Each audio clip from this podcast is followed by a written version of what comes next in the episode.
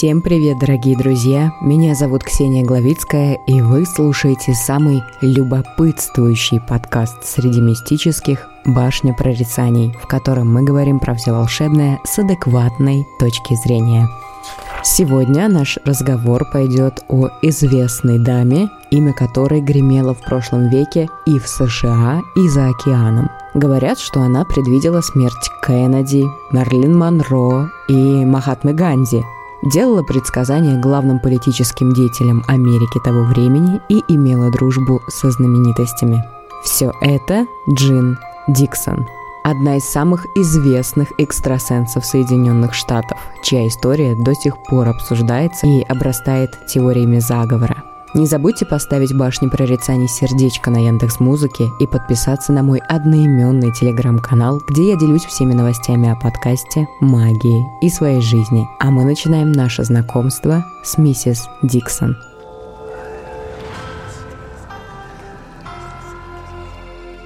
Настоящее имя Джин Диксон – Лидия Эмма Пинкерт. Она родилась 5 января 1904 года в семье немецких иммигрантов Франка Пинкерта и Эммы фон Греффи, которые жили в городке Мэтфорд, штат Висконсин. Помимо Лидии Эммы, кстати, в семье было еще 9 братьев и сестер, среди которых был известный футболист Эрни Пинкерт. Сама Диксон датой своего рождения называла 1918 или 1910, но расследования журналистов доказали, что она все же родилась в 1904. У отца девочки был вполне успешный бизнес по торговле древесиной, но в 45 лет он решил завязать с бизнесом, и семья переселилась в Калифорнию, а точнее в небольшой город Санта-Роза. По рассказам самой сегодняшней героини, ее детство проходило именно здесь, в компании выписанной из Европы гувернантки, иезуитского священника и астролога. Такая вот компания для ребенка. По всем свидетельствам, необычные способности появились у Лидии Эммы довольно рано. Например, однажды, когда девочке было 2 года, она попросила маму дать ей конверт с черной каемкой. Удивленная миссис Пинкерт попыталась объяснить дочери, что у нее нет такого конверта. Но девочка не унималась, говоря, что письмо скоро придет. Уже через неделю миссис Пинкерт держала в руках то самое письмо с траурной каймой, в котором сообщалось о смерти родственника из Германии. Тогда никто не придал этому совпадению значения, как и тому, что Лидия Эмма могла заранее знать, что у соседей убегут кролики, кто придет в гости вечером или какой подарок ей вручат на день рождения. Но, видимо, раз все это касалось только бытовых мелочей, никто не обращал внимания. Но со временем религиозная мать девочки стала воспринимать способности дочки как «божий дар», который нужно использовать на благо людям. С тех пор Эмма начала предсказывать судьбу всем знакомым, а потом и незнакомым людям, которые приходили к ним домой. Так слухи о необычной девочке-предсказательнице стали распространяться по округе, и когда ей исполнилось 8 лет, мать показала ее знаменитой гадалке. Та внимательно рассмотрела ладонь ребенка и сказала, что видит Давида с полумесяцем, а такое якобы случается раз в 1000 лет и означает, что ей предстоит стать великой провидицей. В подарок от цыганки Эмма получила хрустальный шар, с которым позже никогда не расставалась и очень берегла.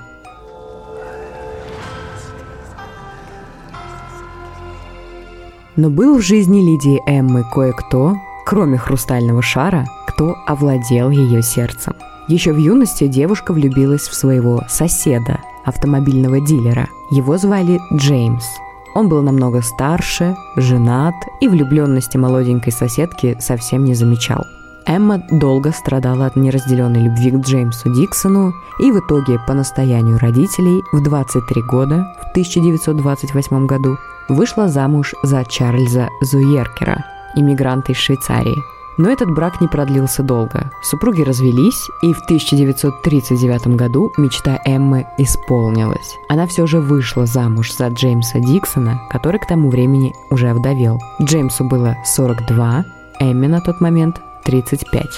Тогда же она изменила свое имя на Джин Диксон и поменяла документы, изменив дату рождения. Так и стало на 13 лет меньше. Можно сказать, что так она избавилась от лет, проведенных в несчастливом браке, и больше об этом времени ничего не напоминала. Тем более первый муж уже скончался, а Джин навсегда переехала в Вашингтон. В столице мистер Диксон стал руководителем успешной риэлторской конторы, в которой ему помогала супруга Джин. К ним обращались довольно влиятельные люди – политики, бизнесмены, банкиры и голливудские звезды. И даже на работе Джин, как бы мимоходом, демонстрировала клиентам свои способности. Сам Джеймс Диксон вначале относился к пророчествам супруги довольно скептически, но это до одного случая. Однажды он собрался лететь в командировку в Чикаго, когда Джин слезно стала его отговаривать. Не желая усугублять истерику жены, Джеймс ей уступил и перенес поездку. Но уже утром все газеты трезвонили о том, что самолет, на котором он должен был лететь, разбился по пути в Чикаго. С того времени Джеймс советовался с женой по всякому важному поводу.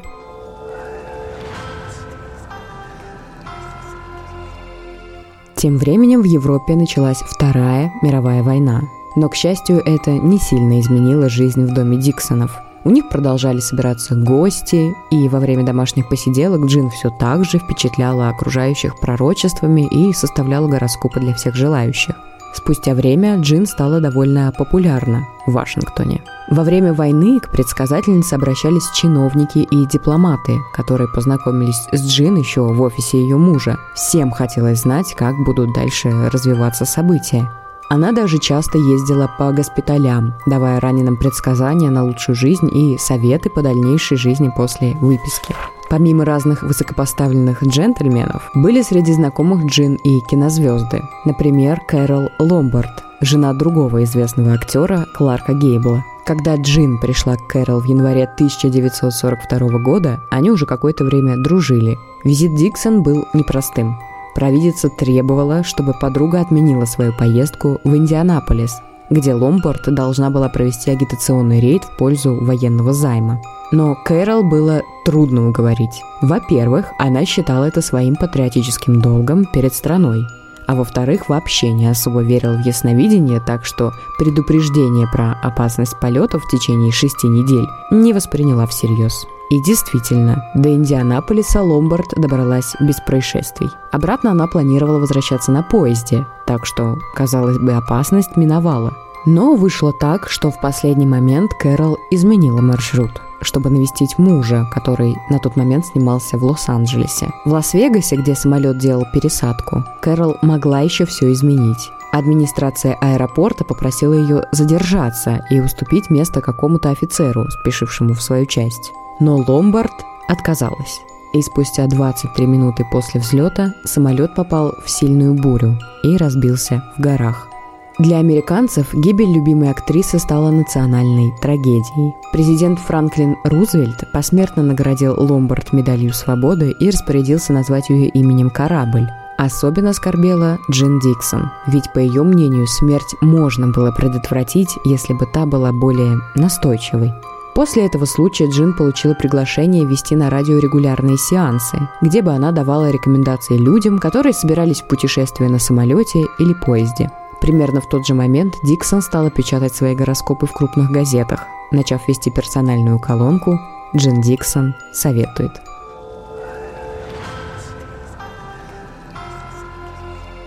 Слава Джин Диксон росла с каждым днем, как и статус ее клиентов. В ноябре 1944 года Джин Диксон пригласил на встречу сам президент Франклин Рузвельт. Он был довольно популярен среди американцев и переизбирался уже 4-й раз. Всем казалось, что Рузвельт вечен. Но на самом деле все обстояло совсем иначе, и здоровье Рузвельта постоянно ухудшалось. Рузвельт оказался парализован ниже пояса. Последствия полиомиелита, который начался в августе 1921 года, когда Франклин с женой купались в холодном озере близ имения родителей Рузвельта на канадском острове Кампабелла. Сейчас медики считают, что Рузвельт стал инвалидом из-за синдрома Гейна-Барре, довольно редкого аутоиммунного заболевания. И если сейчас все это хоть в какой-то степени поддается терапии, В середине прошлого века все было по-другому. Рузвельт был не только парализован, но и страдал от дисфункции кишечника и мочевого пузыря, лихорадками и онемениями. Ему было все труднее появляться на публике не в инвалидной коляске, а на костылях. И пройти даже несколько метров было целым испытанием. И понятно, что Рузвельту захотелось знать, сколько времени ему осталось, чтобы хоть как-то привести в порядок дела. А их было немало. США воевали в Европе и на Тихом океане. Нужно было восстанавливать жизнь после Второй мировой. Рузвельт хотел знать, успеет ли он все это осуществить, или нужно уже искать преемника, и обратился к Джин Диксон. Несмотря на то, что она растерялась, женщина решила быть честной и предсказала президенту, что ему осталось максимум 6 месяцев, может даже меньше. После того, как Рузвельт переварил услышанное, посыпалось еще больше вопросов по поводу внешней политики, внешней тактики, России и Китая. И на все это Джин давала свои предсказания. После этой встречи Франклин Рузвельт еще успел съездить в Ялту на конференцию глав держав-союзников и провел переговоры о послевоенных отношениях государств. Скончался Рузвельт в Уорм-Спрингс, где проходил очередной курс лечения, 12 апреля 1945 года. С момента его встречи с Диксон прошло ровно полгода. На этом политическая история Джин Диксон не закончилась. За 3 месяца до смерти Рузвельта, в январе 1945 года, она предсказала тогдашнему вице-президенту США Гарри Трумэну, что тот вскоре станет главой государства. Трумэн действительно стал 33-м президентом США и с тех пор очень доверял предсказаниям Джин, в отличие от премьер-министра Великобритании Уинстона Черчилля, который приехал в Вашингтон весной того же года. Джин сообщила о том, насколько непрочны его позиции, и Черчилль ей тогда не поверил. И, как оказалось, зря. После Джин впечатляла своими предсказаниями и индийского дипломата, когда предсказала развал его страны, а в 1952 году вернулась с пророчествами в большую политику. Она предсказала губернатору штата Нью-Йорк Томасу Дьюи, что он проиграет выборы, и президентское место достанется генералу Дуайту Эйзенхауэру. Говорят, именно по этой причине Дьюи не стал выставлять свою кандидатуру на выборах того года и направил все силы для победы Эйзенхауэра. После состоявшихся выборов Диксон предупредила нового президента о скором сердечном ударе. Эйзенхауэр пророчество воспринял серьезно и вовремя обратился к врачам, избежав тяжелых последствий. Когда президент восстанавливался в больнице, Джин предсказала, что он будет переизбран на второй срок, из-за чего он потом якобы и ввязался в историю с переизбранием. Где-то говорят, что Джин с точностью до месяца предсказала смерть Сталина, дату убийства Махатмы Ганди и Мартина Лютера Кинга. После – самое сильное из когда-либо зарегистрированных на тот момент землетрясений в 1950 году в Индии и Непале, которое унесло тысячи жизней. Но тогда никто не стал слушать предупреждение Диксон, которое она сделала за несколько недель до катастрофы. Такое повторялось и в будущем. 14 лет спустя властями США было проигнорировано пророчество Джин о разрушительном землетрясении на Аляске. То, что власти не обратили на это внимание, сподвигло Джейн создать фонд «Дети детям» в поддержку семей и детей, пострадавших от стихийных бедствий. 14 мая 1953 года Диксон выступала на телевизионном ток-шоу, где ей задавал вопросы бывший посол США в СССР Джозеф Эдвард Дэвис. Тогда она рассказала, что СССР запустит в небо какой-то блестящий шар, который придаст Советскому Союзу огромное преимущество, а до этого сменится несколько лидеров. Ходят слухи, что после этого эфира к Джин пришел человек из Пентагона, который требовал раскрыть, откуда она берет всю эту информацию, и иначе ее ждут санкции, которых, к слову, вроде как так и не последовало.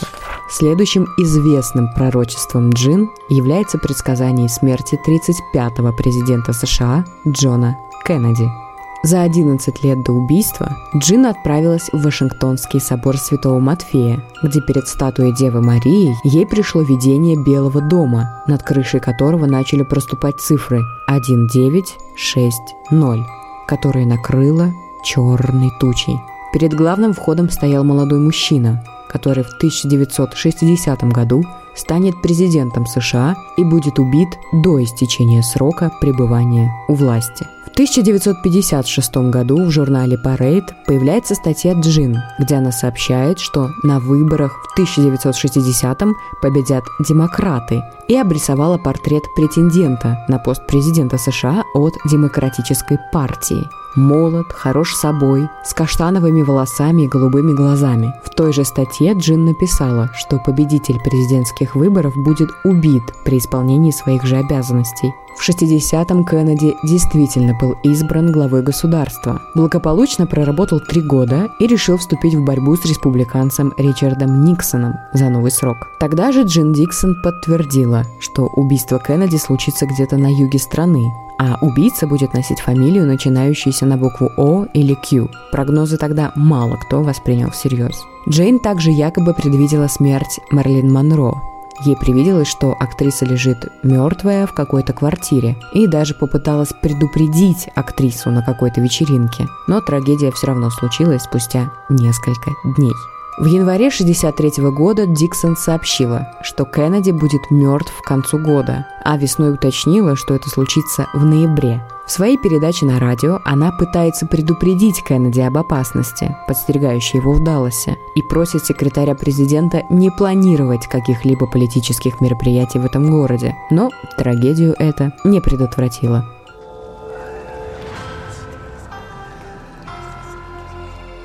Предсказанное убийство Кеннеди принесло Джин Диксон мировую известность, а старые пророчества начинают заново интерпретировать. Теперь ее знают и за пределами США, приглашают для интервью, а в 1965 году на их основе даже пишут книгу «Дар пророчества. Феноменальная Джин Диксон». Сама она тоже писала книги.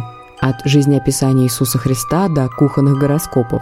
Джин читала вслух выдержки из книг для записи грампластинок и патронировала первую в мире службу «Гороскоп по телефону». В декабре 1966-го Диксон сделала еще одно громкое предсказание. Тогда в США к полету на Луну готовилась 3 астронавтов из экипажа «Аполлон-1», и на полигоне НАСА шли тренировки. Одним поздним вечером Джин дозвонилась жене одного из этих астронавтов. Женщина сразу узнала ее, потому что к тому времени Диксон знала вся страна. Тогда она сказала, что астронавтам грозит гибель из-за чего-то похожего на кусочек фольги под полом, и весь экипаж может сгореть. Неизвестно, передала ли жена это сообщение, но известно, что оно прозвучало за месяц до трагических событий. И 27 января 1967-го во время тренировки внутри Аполлона-1 заживо сгорели 3 американских астронавтов.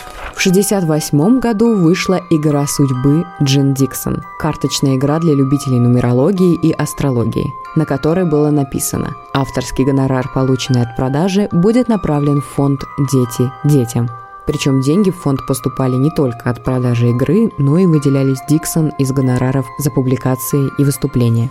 По воспоминаниям современников, Джин была очень общительной, обожала странные головные уборы и яркие драгоценности, но сама при этом была очень скромной. Диксон никогда не ела мясо, не курила и не пила алкоголь. Каждое утро она начинала с прочтения 23-го псалма, смотря на восток, и шла в церковь к мессе. Она называла себя вестником Бога, а свои способности его даром.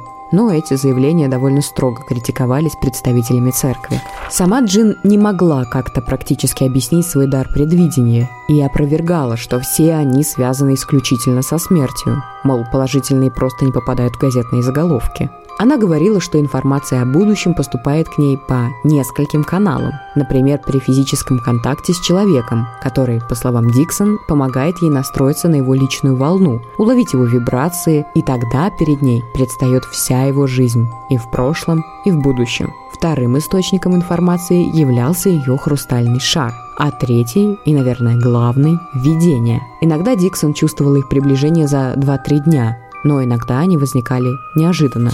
Джон Аллен Паулос, математик из университета Темпл, исследовал склонность Диксон и ее фанатов продвигать ее несколько правильных предсказаний, игнорируя при этом большое количество несбывшихся. назвав это эффектом Джин Диксон. Действительно, многие прогнозы Диксон оказались ошибочными. Например, о том, что спор по поводу островов Кимо и Мацу спровоцирует начало Третьей мировой войны в 1958-м, или что вторым ребенком премьер-министра Канады Пьера Трюдо и его жены Маргарет будет девочка. Это оказался мальчик, и многие другие.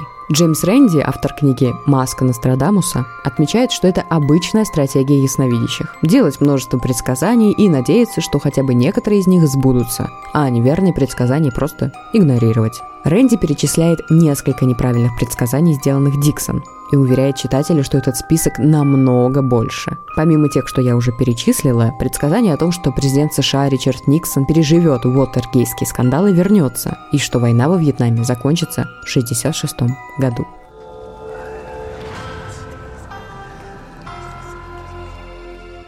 Диксон перенесла остановку сердца и умерла в мемориальной больнице Сибли в Вашингтоне, округ Колумбия, 25 января 1997 года в возрасте 93 лет. Ходят слухи, что перед смертью она сказала, что знает, что это произойдет. Многие из ее активов оказались у Лео Бернштейна, инвестора и банкира из Вашингтона, чьей клиенткой была Диксон.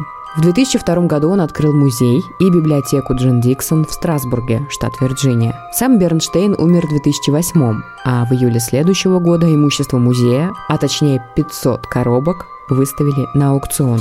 Есть теория, что после смерти Джин рассекретили ее досье, и выяснилось, что на Диксон готовилось несколько покушений, но подробностей об этом мало. Но говорят, что сама ясновидящая покушений никогда не боялась и точно знала дату своей смерти. Согласно еще одной теории, после смерти Джин был найден ее дневник, в котором обнаружили фрагменты смутных видений относительно трагедии с башнями-близнецами. Но о подробностях история умалчивает. Пишите свои комментарии в обсуждении подкаста в моем одноименном телеграм-канале, а еще обязательно поставьте «Башню прорицаний» сердечко на Яндекс.Музыке и напишите отзыв на Apple подкастах. А я с вами прощаюсь. Услышимся в новом выпуске. Пока-пока.